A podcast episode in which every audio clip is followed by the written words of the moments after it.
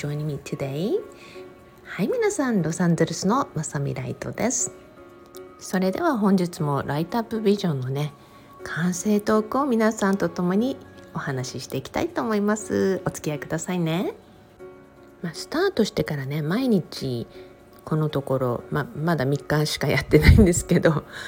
収録をさせていただいてるのでもしかして皆さんがね毎日やるのかなっていう思いもあるかもしれませんがまあねできる限りあの収録をしていきたいなと思っています。え今日もね朝の時間なんですけれどもはい今日すごく天気がいいロサンゼルスなのでものすごい鳥がねいっぱい遊んでます、まあ、食べてるというか でそして、えー、ル日本はルックラっていうのかな、えー、アルグラのね花がこの時期は出てくるんですよね。でアルグラのお花をサラダにするので私このベースにね行けてキッチンに置いてるんですけどもうんとねお花のね、まあ、お花がすごい花びらがすごい薄いというかなんかすごいソフトなんですね。でそのお花花びらの方が食べる前にどんどんキッチンのカウンターに落ちていてでそれをね見ながらえこれを先に片付けるかそれとも収録するかって思いながら結局収録をねしながらその落ちた花びらを今眺めながらお話ししているっていう感じなんですけれどもね今日はねちょっとアニマルについてお話をしていきたいなと思います。はい、えー、さっきね鳥さんたちのことをお話ししましたが私ね小さい頃やっぱすごく好きだったのって皆さんもねあの記憶にあると思うんですけどディズニーのアニメ好きじゃなかったですか、えー、もしかしたらね私より若い人たちっていうのはいや全然そんなことないとかいつでも気楽にあのいろんなアニメ見れたからっていう方もいるかもしれませんが私ねプロフィールにもあるように沖縄生まれ沖縄育ちなんです。ですから小さい頃ってねテレビのチャンネルはもちろん少なかったしテレビのある家が少なかった時代でね小さい頃は。なので近所のお兄ちゃんとかみんな一緒に家に来てみたりとかあのそんな時に年に1回とかなんかお正月とかクリスマスの時期とかでね特別にディズニーのアニメがやる時はすごくみんなでテレビの前で集まって見たのをすごいなんていうのフレッシュな記憶であるんですね。そうするとね白雪姫のアニメとかを見た時にねものすごく鳥さんが歌って遊んでっていうあの軽やかなシーンあるじゃないですか。すごくねあの世界をに触れてみたい見てみたいって本当にこんなことするのかなって小さい頃すごくたくさんのイメージングをしたんですね。まあイメージングっていうか想像しながらいや本当にそうなのかなみたいな思ったんですよ。で今私の生活って毎日毎日庭に来るアニマル野生動物たちをね眺める。えそしてその時に紅茶を飲むというのが私の日課。って皆さん結構知ってると思うんですが、まあ、知らない方はね SNS インスタや Facebook でチェックしてみてください。そうするとね今朝も、まあ、今もなんだけども外ですごいあの宣言してるんですね。なぜなら結構天気がいい時って朝早くから取り出してってくるんですよ。で霧の木とか、うんと、曇りの時って結構、うんと、鳥たちもねやっぱり遅いのね。であの曇りの時はねすごい寝心地がいいとかね主人言うんだけど、まあ、いつでも寝心地いいんじゃないのあなたはって私たちよく冗談っていうかね私は言うんだけど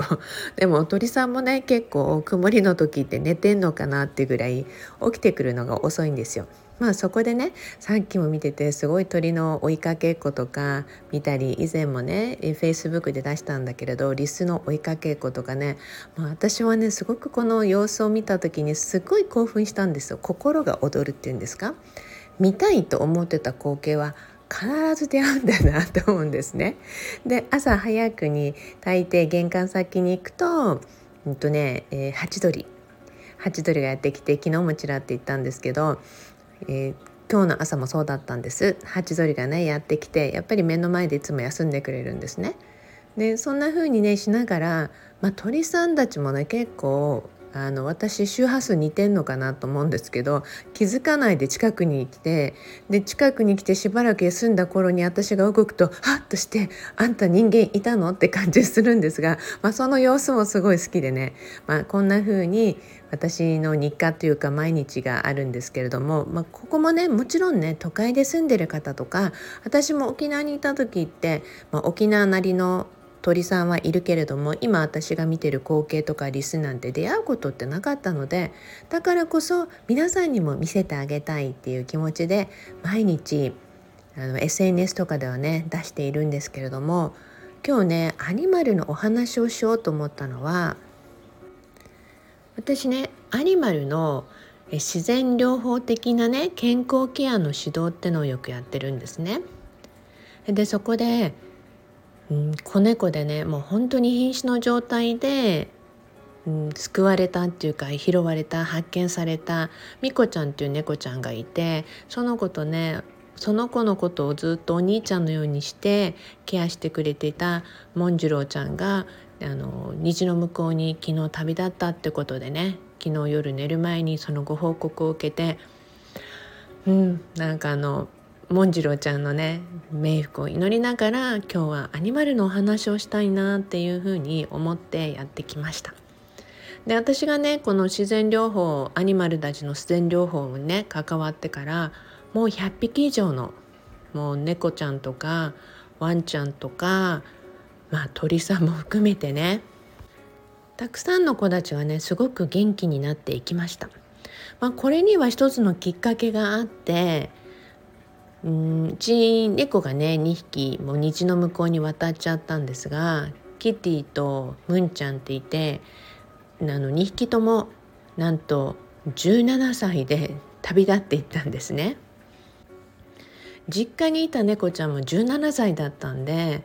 どうして17歳なんだろうってすごく思ったりしたんですよ。まあたまたまにしては3匹の猫が17歳っていうのはねすごく不思議なことででまあそんなことを思っていた時にね庭先に出ていたらある女性が立ち寄ってくれたことがあるんですね。えー、その女性がねすごいあの純なクリスチャンの方でお祈りをしてたらあの出てあの散歩してきなさいとそしたらこういう人に出会うからっていうね啓示を神様から受けたのってやってきたの。本当に。でそしたら絶対これはあなたねっていうことで来てくれたんだけど、まあ、その方にねその17の疑問の話をしたんです。そしたらある数比学があって、まあ、なかなかね普段あの一般に知られてない数比学のお話をしてたんですね。古代の数比ってことをこの方は知っていて17という数字は人生を全うした。まあそういう数字なのよっていうことをね教えてくれてまあすごく私のね、まあ、疑問というか胸になんか引っかかってたものがすごいちょっとクリアになったっていう感じでそもそもねその動物の自然療法にうん始まるっていうかスタートするきっかけっていうのはうちのキリーちゃんが定期検診も受けていて全然元気ですねってって言われたその1ヶ月後にうんとね悪性リンパ腫っていうのが分かってでもちろんがんであって胃潰瘍もあってすごい中で出血をしていてってもうねあの全然元気だったので本当に気づかなかったんですね。で検診も定期検診も行ってるし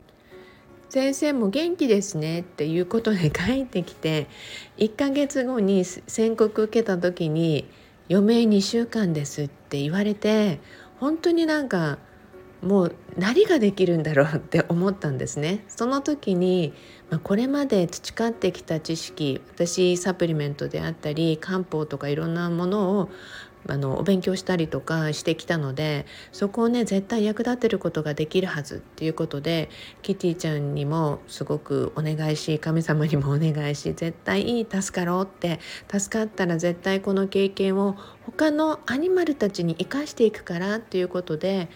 やったんですね。でそしてその後キティちゃんは3年間元気になっていきました。まあその経緯からえその後のむんちゃんの経験とかえそうして本当にね5年間の間に100匹以上のワンちゃん猫ちゃんたちをねえ、ケアというかアドバイスするそういうねボランティアをするような経緯になったんですけど、まあ、そんな中で出会ったのがみこちゃんとね今お話したもんじろうちゃん。でその子たちのことを思い出しているとねつい先日昨日も皆さんにご案内をしたねロサンゼルスの姉のお話をふと思い出したんです。ちょうどね姉の友人ですごく、まあ、アメリカね全米でナンバーワンって言えるぐらいのトップランキングに入る獣医の先生がいてもう教授なんですけれどもその方が、えー、ちょうど先日ね日本で講演があって、えー、あの来日していたんですね。まあ、本当に世界のアニマルの保護とかいろんなことに力を注いでいてえその方のね、まあ、ちょっとした「ゴン返し」っていうねエピソードをブログで先日むんちゃんの時に書いたのがふっと出てきたので今日ここのリンク説明欄のとこにも入れておきたいと思いますがそこでね、まあ、あのたくさんある中でつい先日のちょっとした話題をご案内していきたいと思います。P22 っていうマウンテンライオンが亡くなったんですね。もうねナショナルジオグラフィックとかいろんな、まあ、保護団体とかのカバーのお写真だったりとかしたマウンテンライオンなんだけどもあのメモリアル亡くなった後にねメモリアルがあってもうあっという間に2時間でねそのメモリアルのチケットは完売したんですよ。もうねそのくらい要はハリウッドの顔っていうぐらいで皆さんねあのロサンゼルスに来るとハリウッドのサインがあるじゃないですか。あの山の主と言われたそんなマウンテンライオンなんですね。でそのマウンテンライオンがあの一帯に過ごして、まあ、1匹でロンナーでね、えー、過ごして12年っていう月日が流れ、そんな中でね先日亡くなってしまったんだけれども本当に痩せていてここ数年本当にロサンゼルスは雨がね今年っていうか今シーズンは降りましたがもう去年一昨年とか本当に降らなくて大変だったんですねだから水不足餌不足もう本当にいろんな懸念がある中で野生動物たちは生き抜いてきたんですね。でその野生動物とか私この野生植物の保護ということにも関わっているんですがどちらかというともう私ができることとして寄付をしたりとかいろんなところに意識を向けています。私個人のイベントをしてるんですがこのね7年8年の間にももう約300万近いお金をねイベントから寄付させていただいたり本当に多くの参加者さんがねプラスアルファでドネーションしてくれたりっていうこともありこういった結果に結びつきこれからも続けていきたいなと思ってることなんですがそしてねこういった今その P22 のお話をしてるのには一つ理由があってで先日、まあ、先日というか去年なんだけどもアメリカのねロサンゼルスの方でハイウェイメジャーハイウェイって言えば大きなハイウェイの、まあ、動物用のねアニマル用のブリッジ橋の建設のねあの着工式っていうんですかそれが行われたんですね。で両サイドを含めると片側車線とかだけでもね5車線とかあるロサンゼルスですから大きなもう幅広いハイウェイになってくると全部合わせて10車線ぐらいあるわけですよね。そこをねやはり山の間を切り崩してハイウェイを作ってるところがとても多いのがロサンゼルスなんですね。だからマウンテンライオンも含めてこのハイウェイを渡りきるって奇跡的なことでそしてこの子たちが渡ったのはいいけど元のね自分が生まれ育ったところに帰れないとかそういうのもあったりしてもちろんこの P22 もそこにすごくねあの注目されていた子でだからこそ本当にたくさんの人たちがこのアニマルたちのために橋を作ろうっていうことでね100億円近いお金が集まり着工にまでやっと実現というかねその一歩を踏み出したってところなんですね。一匹の野生動物の生き方であったりその存在がものすごいこれから先の動物たちの人生とか命に関わることをすごく大きく変えていくそしてたくさんの人たちの心を揺さぶりでこうやってより良い共存できる生活のねあり方とか他の州ではこういったブリッジをねもうどんどん取り入れてるところはあるようなんですがロサンゼルスはもう本当にまだまだだったのでこういった今回の取り組みとかを含めてね、まあ、本当により良い人間とね動物そして自然との共存の在り方っていうのを私たちは考える機会をこれからもどんどん与えられることが多いと思うんですね。でこれ